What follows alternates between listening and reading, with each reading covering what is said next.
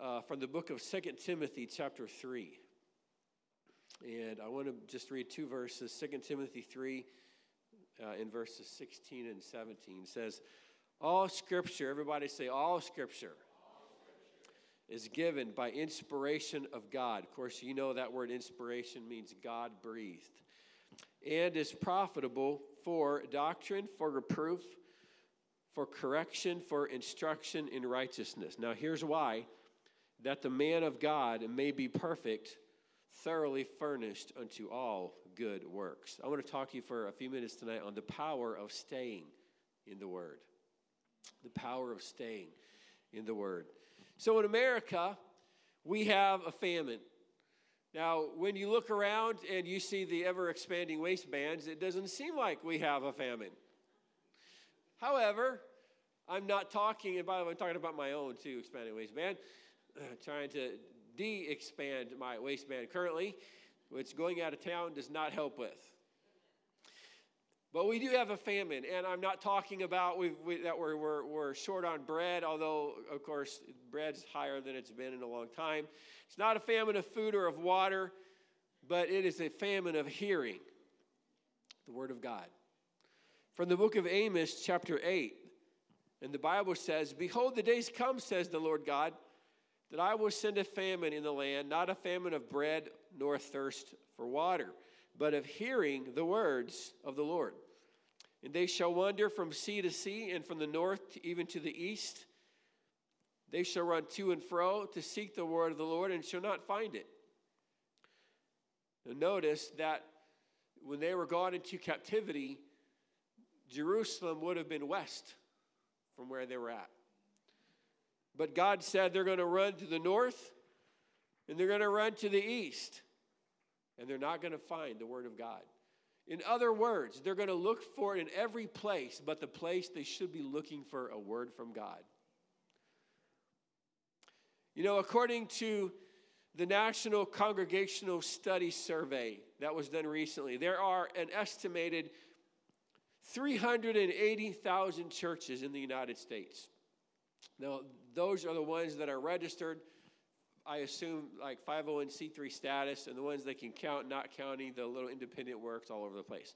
So there's probably more than that, but those are the ones that, we're, that they were able to count. And just in case you did not know, according to statistics dating back as early as 2019, there are about 19,502 places in the United States that are registered as cities. Okay? Now, this includes those small towns with populations less than 10,000. And also, there are, again, this is according to the stats I read in 2019, there are only 10 registered with populations of 1 million or more in the United States, in the continental United States. That's almost 20 churches claiming to be evangelical in every city in North America. And yet, there are literally billions of copies of the Bible. And not just billions, I would say that number is astronomically huge if you count the number of uh, downloads from, from your Bible app, for example. There are all sorts of Bibles and translations from the King James Version to the New American Standard Version to modern English translations. There's even a very loosely translated version called the Message, which is not really a, a, really a translation, it's more of a paraphrase. But I guess it's better than nothing for those that won't read. We have study Bibles with notes and cross reference scriptures. We have, you know, you know, even if you've never gone into a study of the Greek and Hebrew language.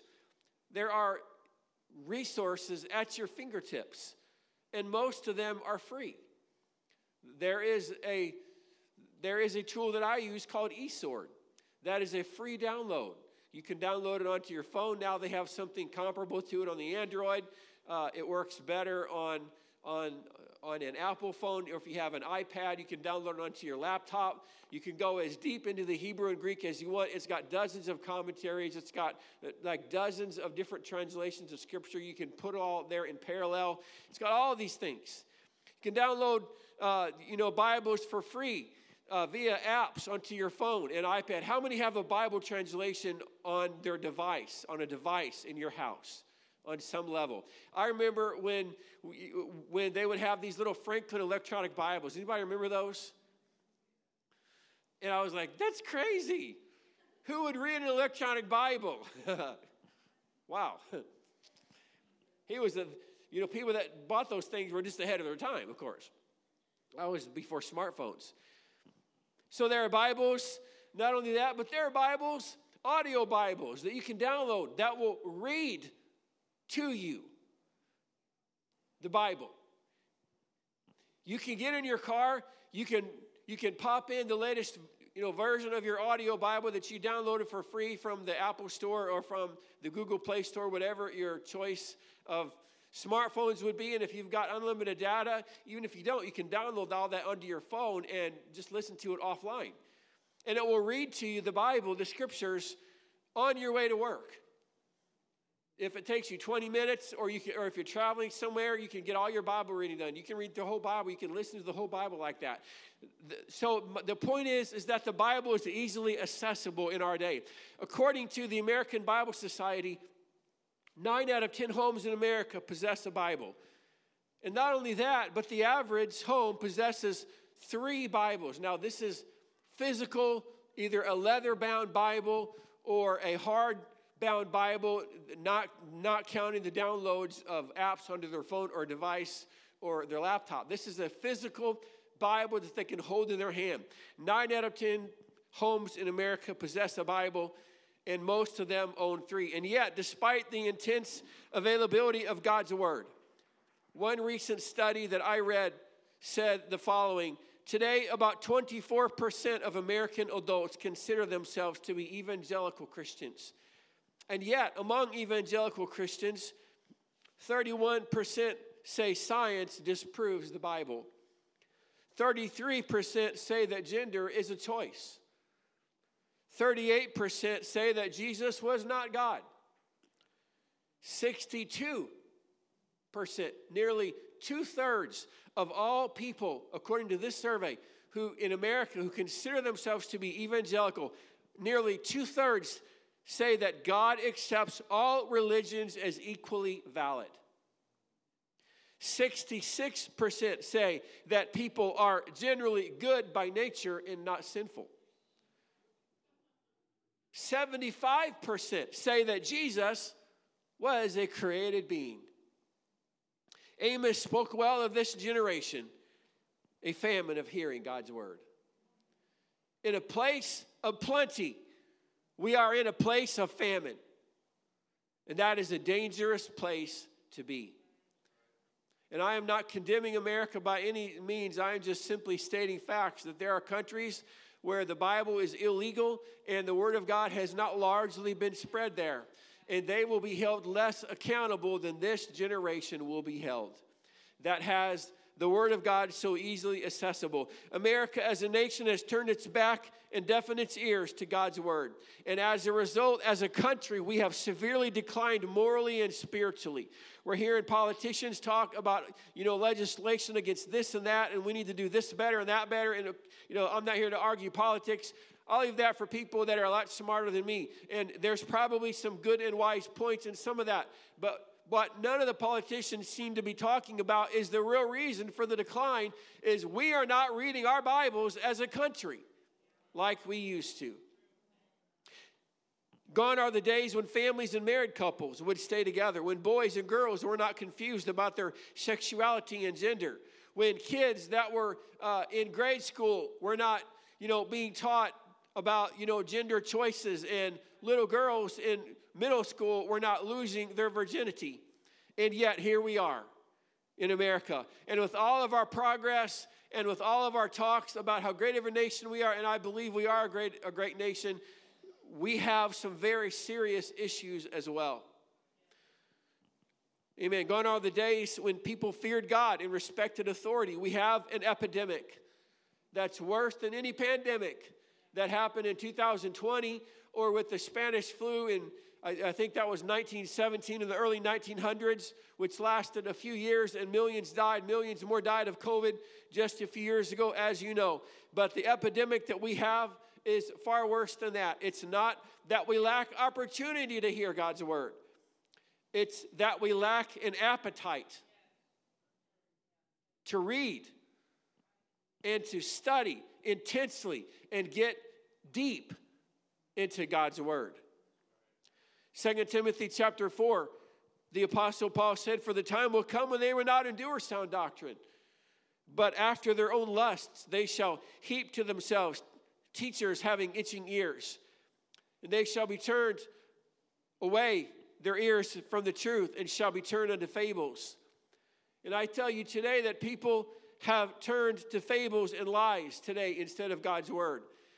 And the less America reads God's word, the further away we stray morally. And the more away that we move from our moorings and from our anchors, the things that anchor us to truth and morality, is God's holy word. And we see the fruits of it in society with violence and racism and hatred and all kinds of perverse thinking. Now, we all agree to that. At least I hope you do, because it's the truth. We've identified issues with our country, but what about the church? Let me ask you this, rhetorically speaking. How often do you, how often do we read and study our Bible on an intense basis? Let us never forget the great price that was paid for us all to have our Bibles tonight. As a matter of fact, the medieval ages are, are so called. Uh, as you know, it was a period of dark history for, for about 1,000 years when the Bible was banned. And in, in the first century, a single copy of a manuscript, because the Bible was not canonized or you know, as, as they say, it wasn't put together yet. It was, it was still being written, at least the New Testament in the first century was still being written. Um, and so, if, if you were to get your hands on a copy of the scroll of Isaiah, for example, in, in based on modern times, it would have cost you up to between ten and twenty thousand dollars per manuscript or per scroll, just to get a copy of Isaiah or Jeremiah. So it's too expensive for the average person. So they would go to Jewish synagogues to hear the Old Testament scriptures read. And that's how they got the Word of God they would go to these synagogues and they would hear it read. And New Testament Christians would hear the epistles read when they would come together. Also, many of them would go to Jewish synagogues and they would hear the Old Testament read.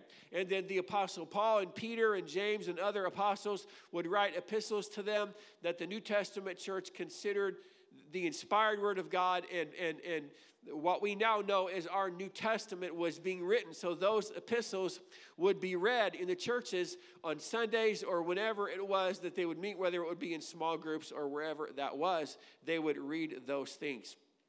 But the Catholic Church during the medieval times discouraged the populace from reading any portion of the Bible, even after they canonized it and put it together.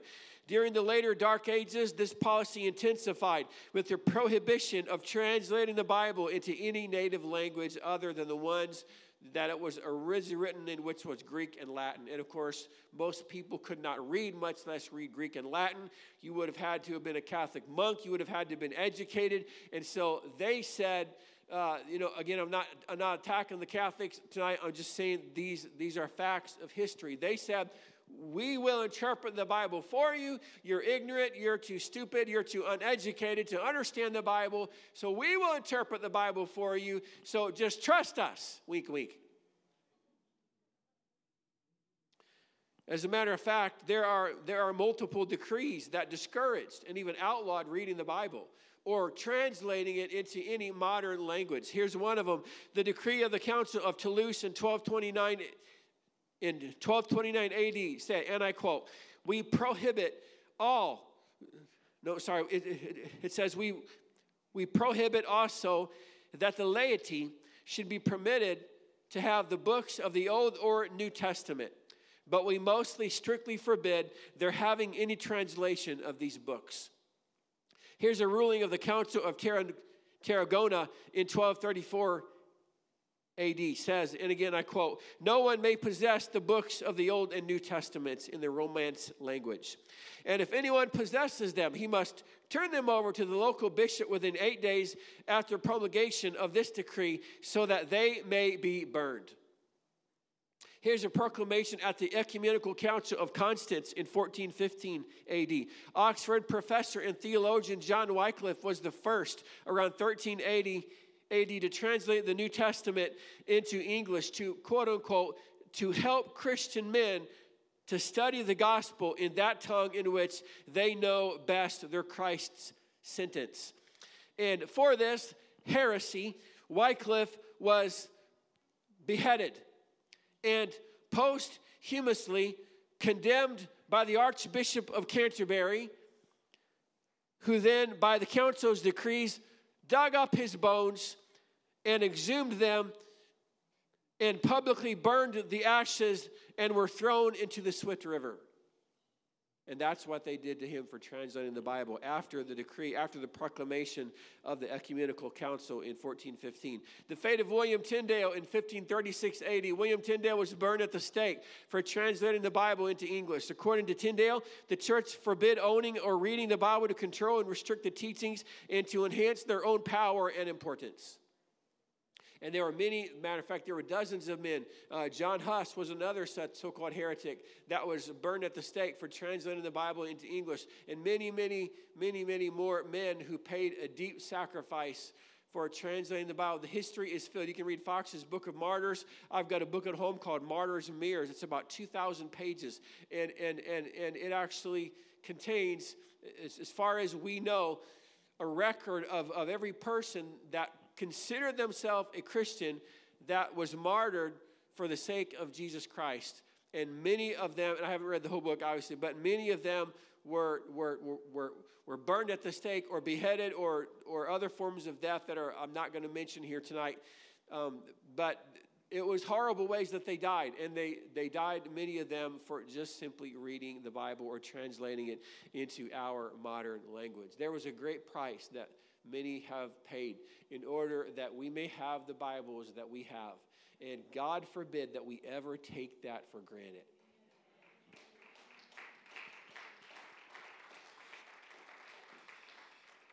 From Isaiah 55, amen, the Lord said this For as the heavens are higher than the earth, so are my ways higher than your ways, and my thoughts than your thoughts. For as the rain comes down and the snow from heaven and returns not thither, but waters the earth and makes it bring forth and bud, that it may give seed to the sower and bread to the eater.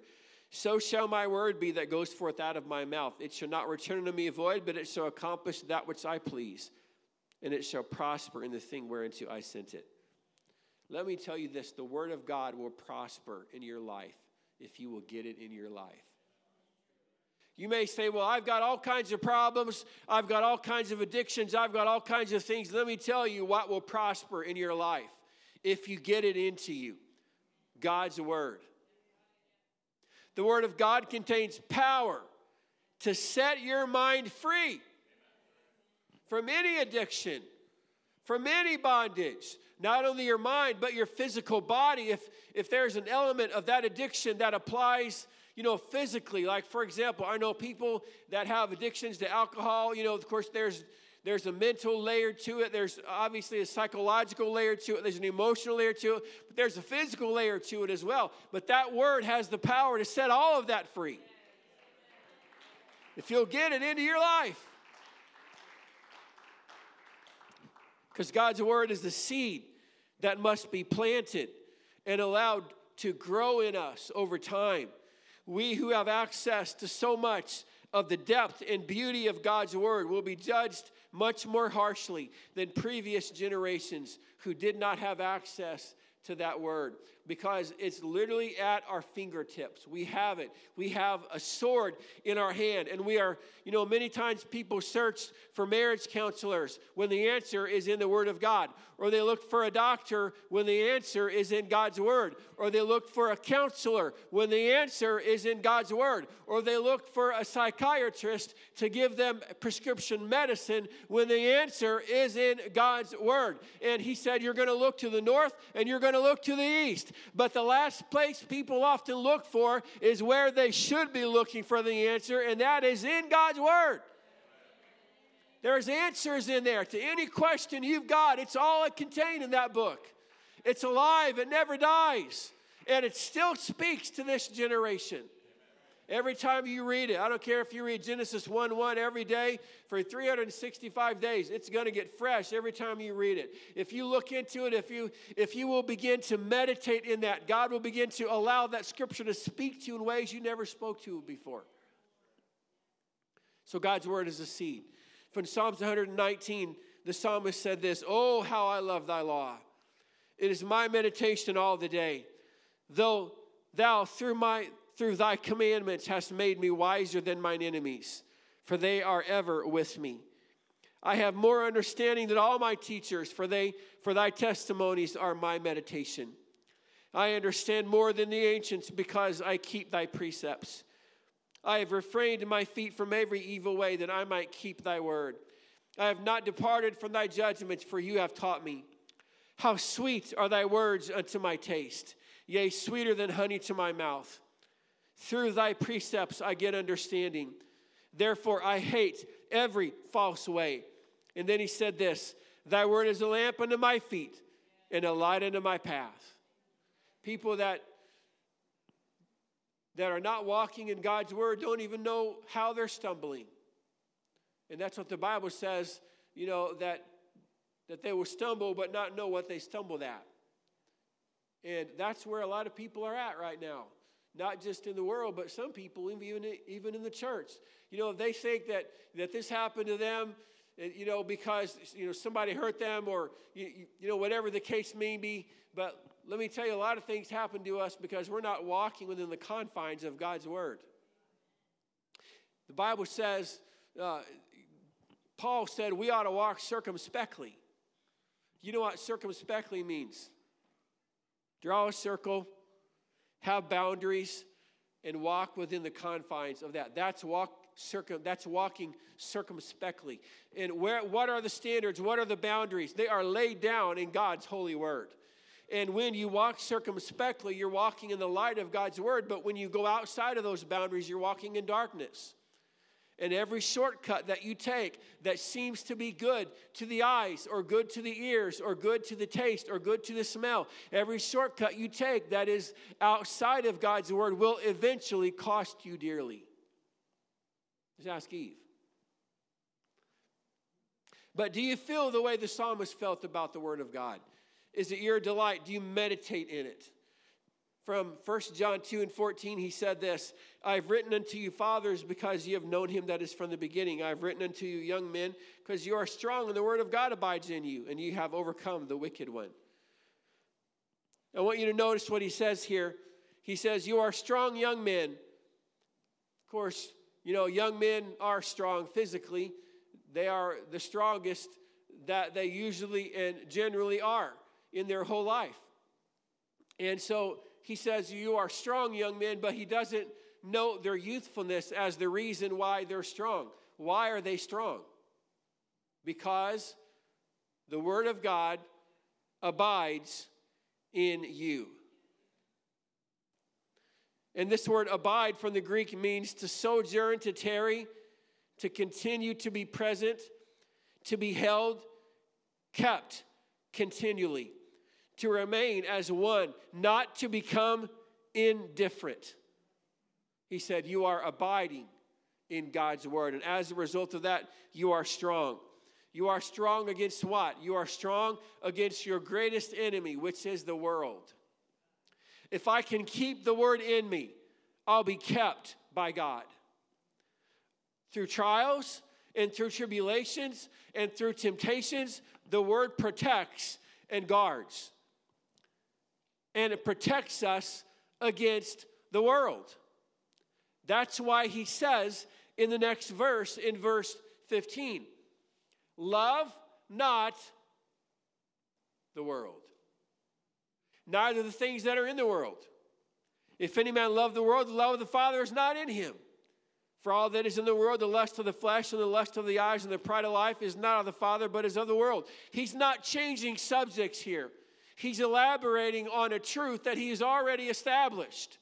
You're strong young men because the word of God abides in you. You're strong against what in what way? Not because you can lift your bench 450 pounds, but you're strong against the world.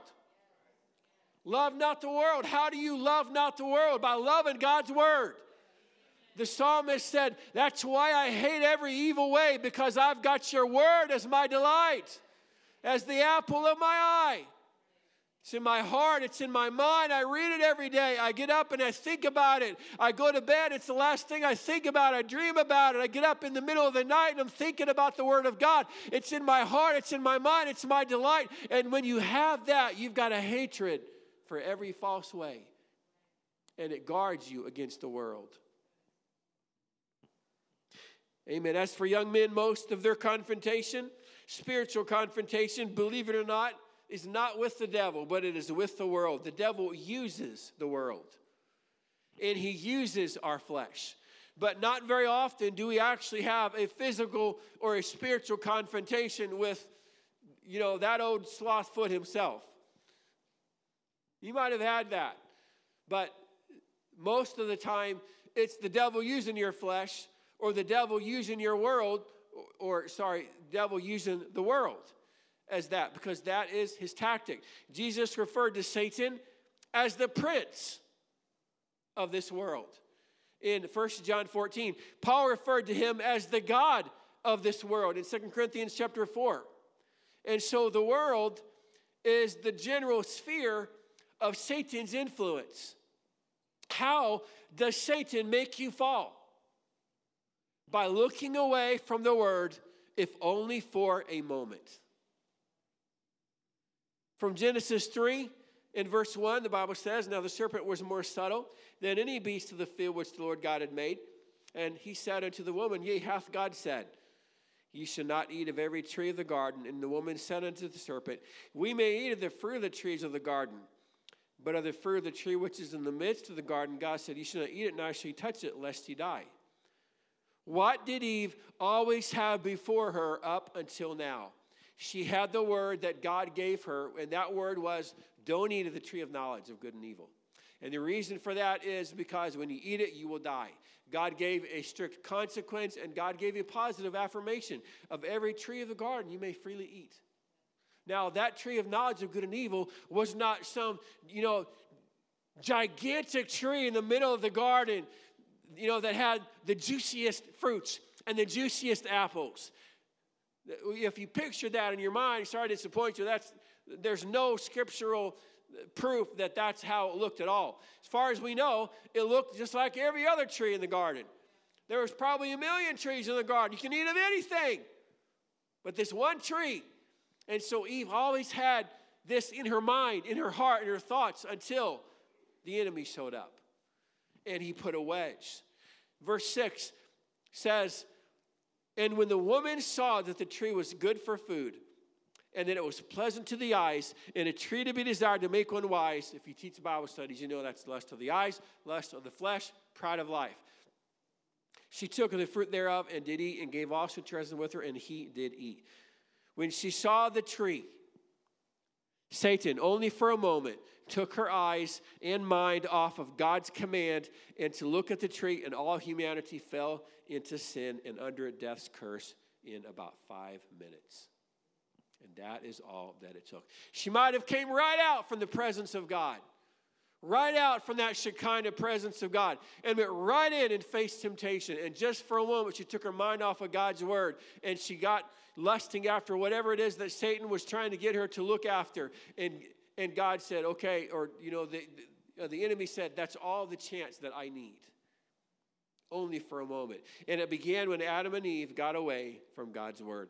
Staying in the word keeps you from loving the world and will keep your feet from falling. That's why the psalmist said, Oh, how I love thy word. He's reminiscing, Oh, how I love it. Oh, man, I love that word. It's my meditation all the day.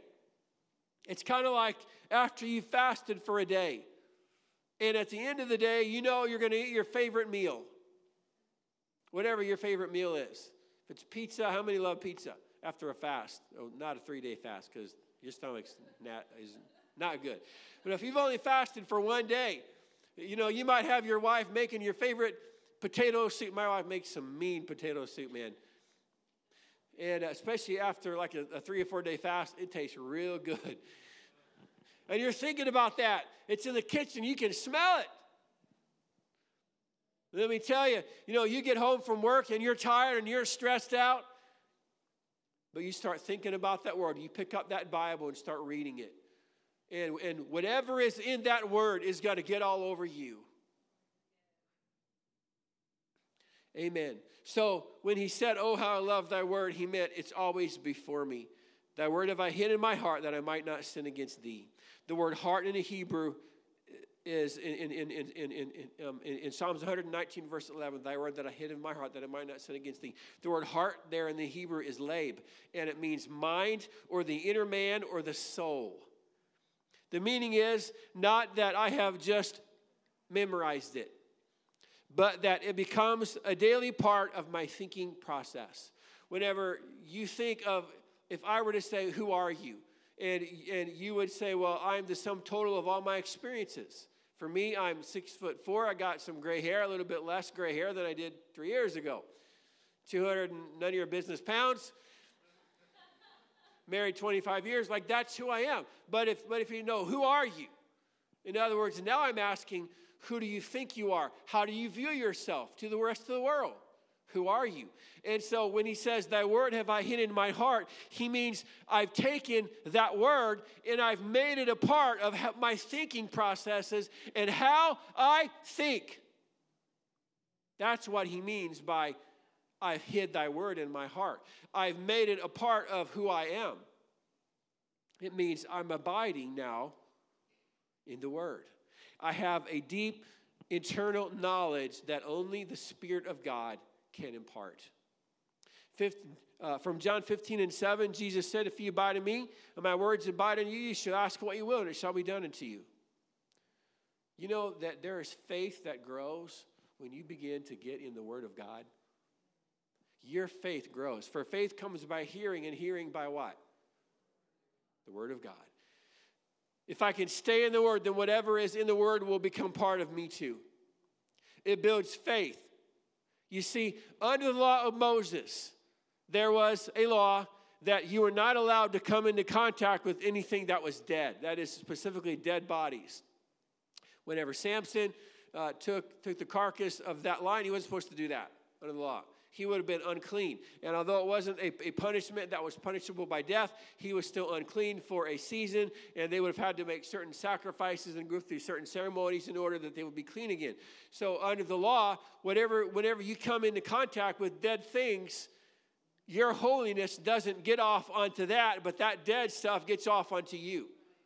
And you don't become holy anymore, you become unclean because that's unclean. Why? Because we are not holy outside of the blood of Jesus. And it's easy for the world, dead things, to wear off onto us because we come in contact with them all day long. We come in contact with people. You hear jokes. You hear people say things. You hear, you know, mindsets and carnal thinking all day long. If you work, if you live in this world, you're going to rub shoulders. You're going to come into contact with these things. So we come into contact with spiritually dead things, and many times it can cling to us. From Proverbs 5 and verse 22, his own iniquities shall take the wicked himself, and he shall be holden with the cords of his sins. Cords here in the Hebrew means rope. And the idea is it's like that rope that Delilah tied up Samson's hands with and his feet. And she said, The Philistines be upon thee, after she had shaved his head. And he rose up and tried to break those ropes as other times, but he could not because the anointing of God had left him. If Satan can get you in that place, can get your head resting in the lap of something that is not of God, he will shear you like a Samson and take away your authority and, and put you uh, before the enemies and bore your eyes out. And you won't see things the way you saw them anymore because you're not in the Word. And Satan has blinded your minds. And the things that you once called holiness is now reproach to you and an abomination. And we say, How does that happen? It happens when we stray from God's Word. But when I come into contact with God's Word, God's Word will erase all of that. Remember the woman who had the issue of blood. And the issue that she had was she, she bled. And because she bled, under the law, she was unclean and she was, you know, she, would have been made to, to, you know, like the lepers, they would call it unclean, unclean, unclean. So everybody around them would know we cannot touch that leper because then we will be unclean. So this woman would have had to have said unclean, unclean, unclean. And so, so people know I can't touch her because, you know, she has this issue of blood. It was an embarrassment Humiliation. Can you imagine being a female alive in those days, having this place where she's bleeding? On top of that, constantly bleeding, you know, without modern medicine and all these things that we have today to deal with it. On top of that, she has to scream out unclean anytime she comes within reasonable distance of somebody that might be considered a man of God. She was unclean, but she pressed her way through the multitude until she got to the feet of the one man she thought might not judge her. And she said, If I may but touch the hem of his garment. She said, I'm not going to touch his flesh because I know that then he's unclean.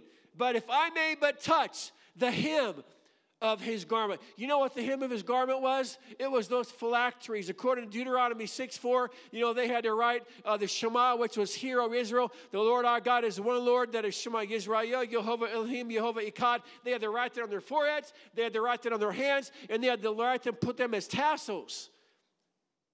That's what she wanted to touch. If I may but touch the tassel, the hem of his garment if I can get into contact with the Shema, if I can get in contact with the Word. Are you getting this today? And not only did she get in contact with the written Word, she got in contact with the living Word. And that's why Jesus stopped and he said, Wait a second, somebody touched me. And his disciples said, The multitude is thronging you. Why do you say, Who touched me? And he says, No, no, no, you don't understand. They didn't touch me. Somebody really touched me by faith because virtue came out of me.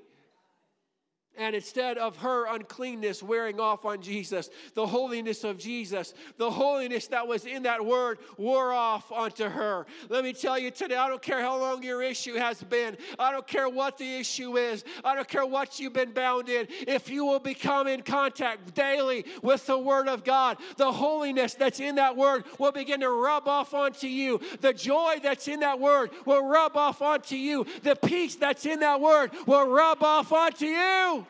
It'll get in you. If I can come in contact with that word. Amen. From Genesis 1 and 2, probably know this verse. I didn't give this to the sound guys, so it's not their fault. In the beginning, God created the heaven and the earth. The earth was without form, and void and darkness was on the face of the deep. And the Spirit of God moved. Everybody say, moved moved on the face of the waters. That word moved in the Hebrew means hover. You know what a hovercraft is? Hovers. You ever had something that just hovers? Well, that's what it means. It means God hovered there. Okay?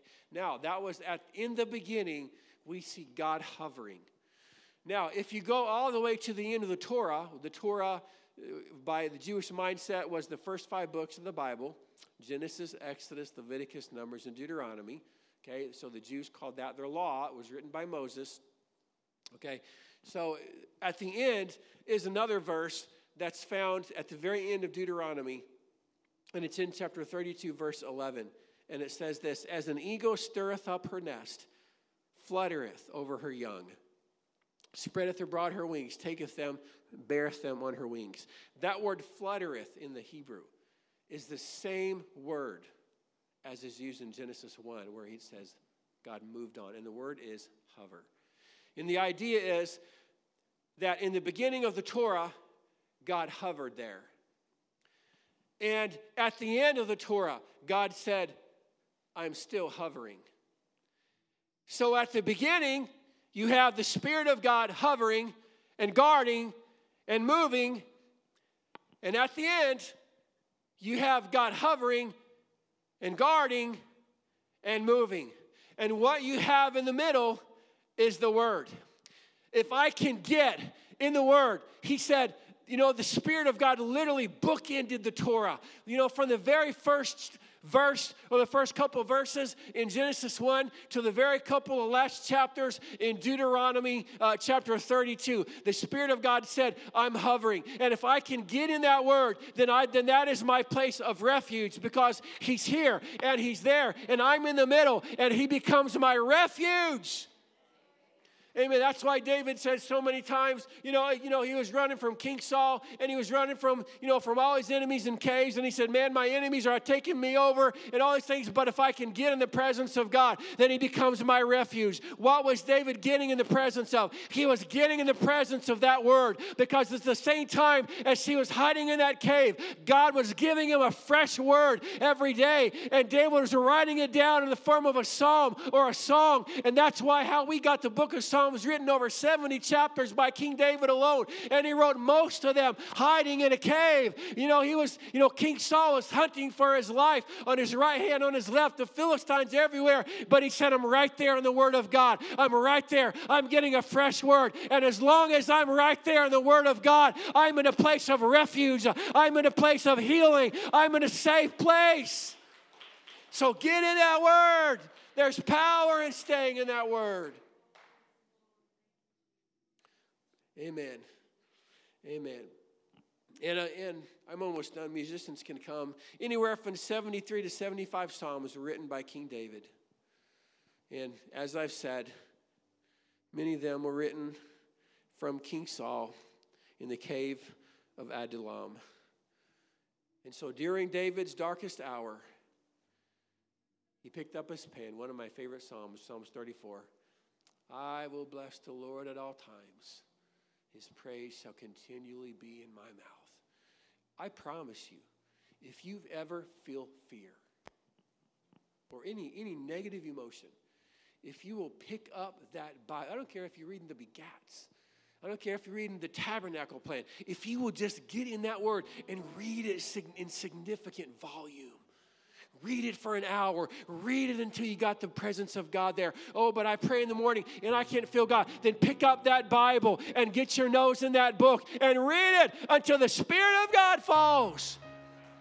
And I promise you, He will. It won't be very long where you start reading those Psalms or reading something out of Isaiah, and something will jump fresh out at you, and you'll begin to feel the Spirit of God descending, you know, in that room where you're at, or in the car, wherever it is you're at, and you'll begin to lift your hands and worship, and suddenly you'll be in the presence of God because He said, When you're in that Word, I'm going to bookend it. Uh, my Spirit is at the beginning, and my Spirit is there at the end. In the beginning, we see Elohim. In the beginning, God. That word, you know, in the Hebrew is a noun, Elohim. You know, in the beginning, God created, but in the very end, what do we see? The very last verse of Revelation. Even so, come quickly, Lord Jesus. In the beginning, we see a general revelation of God as the creator, as the Elohim.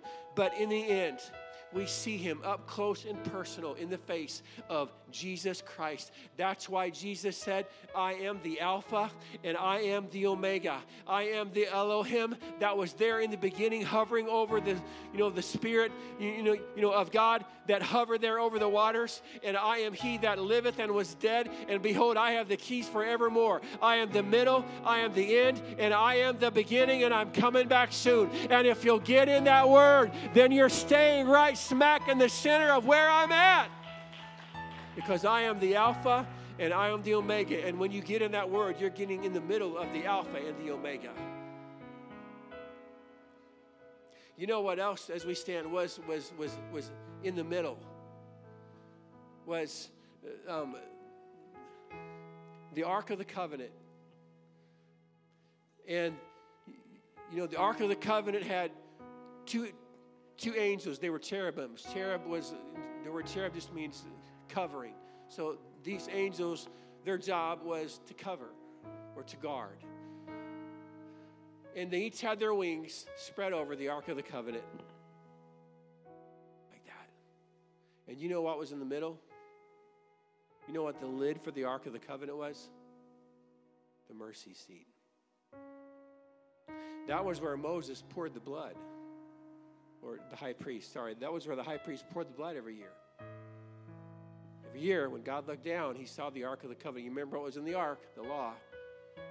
God saw the law, except for once a year when he looked down, he saw that blood-stained mercy seat. And he didn't see the law anymore, he saw the blood. And that's why God told Moses, I will commune with you on the mercy seat. You got to get in that place of covering. Because when Moses was there communing with God, he was between the wings of the cherubim. The angel of the Lord encampeth. Are you getting this tonight? Encampeth round about. That's that's soldier language. The angel of the Lord encampeth round about those that fear him and deliver him. If I can get in that word and stay in that word, the enemy cannot make me fall. The world cannot sway me because I'm in that word. There's staying power in that word. Hallelujah. Let's lift our hands tonight and just thank God for His word. Do you love His word tonight? Hallelujah, Jesus. Thank you for your word tonight, God. The word is a sword. Maybe it's time for some soldiers here to pick up their sword again. Maybe you've been kind of relaxed a little bit and getting in that word. And I'm not just talking about reading it, I'm talking about praying it, meditating in it, quoting it, memorizing it, scripturing it, just really getting into that word. It's got power to set you free. Let's just find a place to talk to God tonight. Let God talk to your heart. Let that love for His word wash us fresh and anew. He told His disciples, Now you are clean through the word which I have spoken unto you. Lord Jesus, wash us with the washing of water by the word. The word that washes our minds and our hearts and our spirits.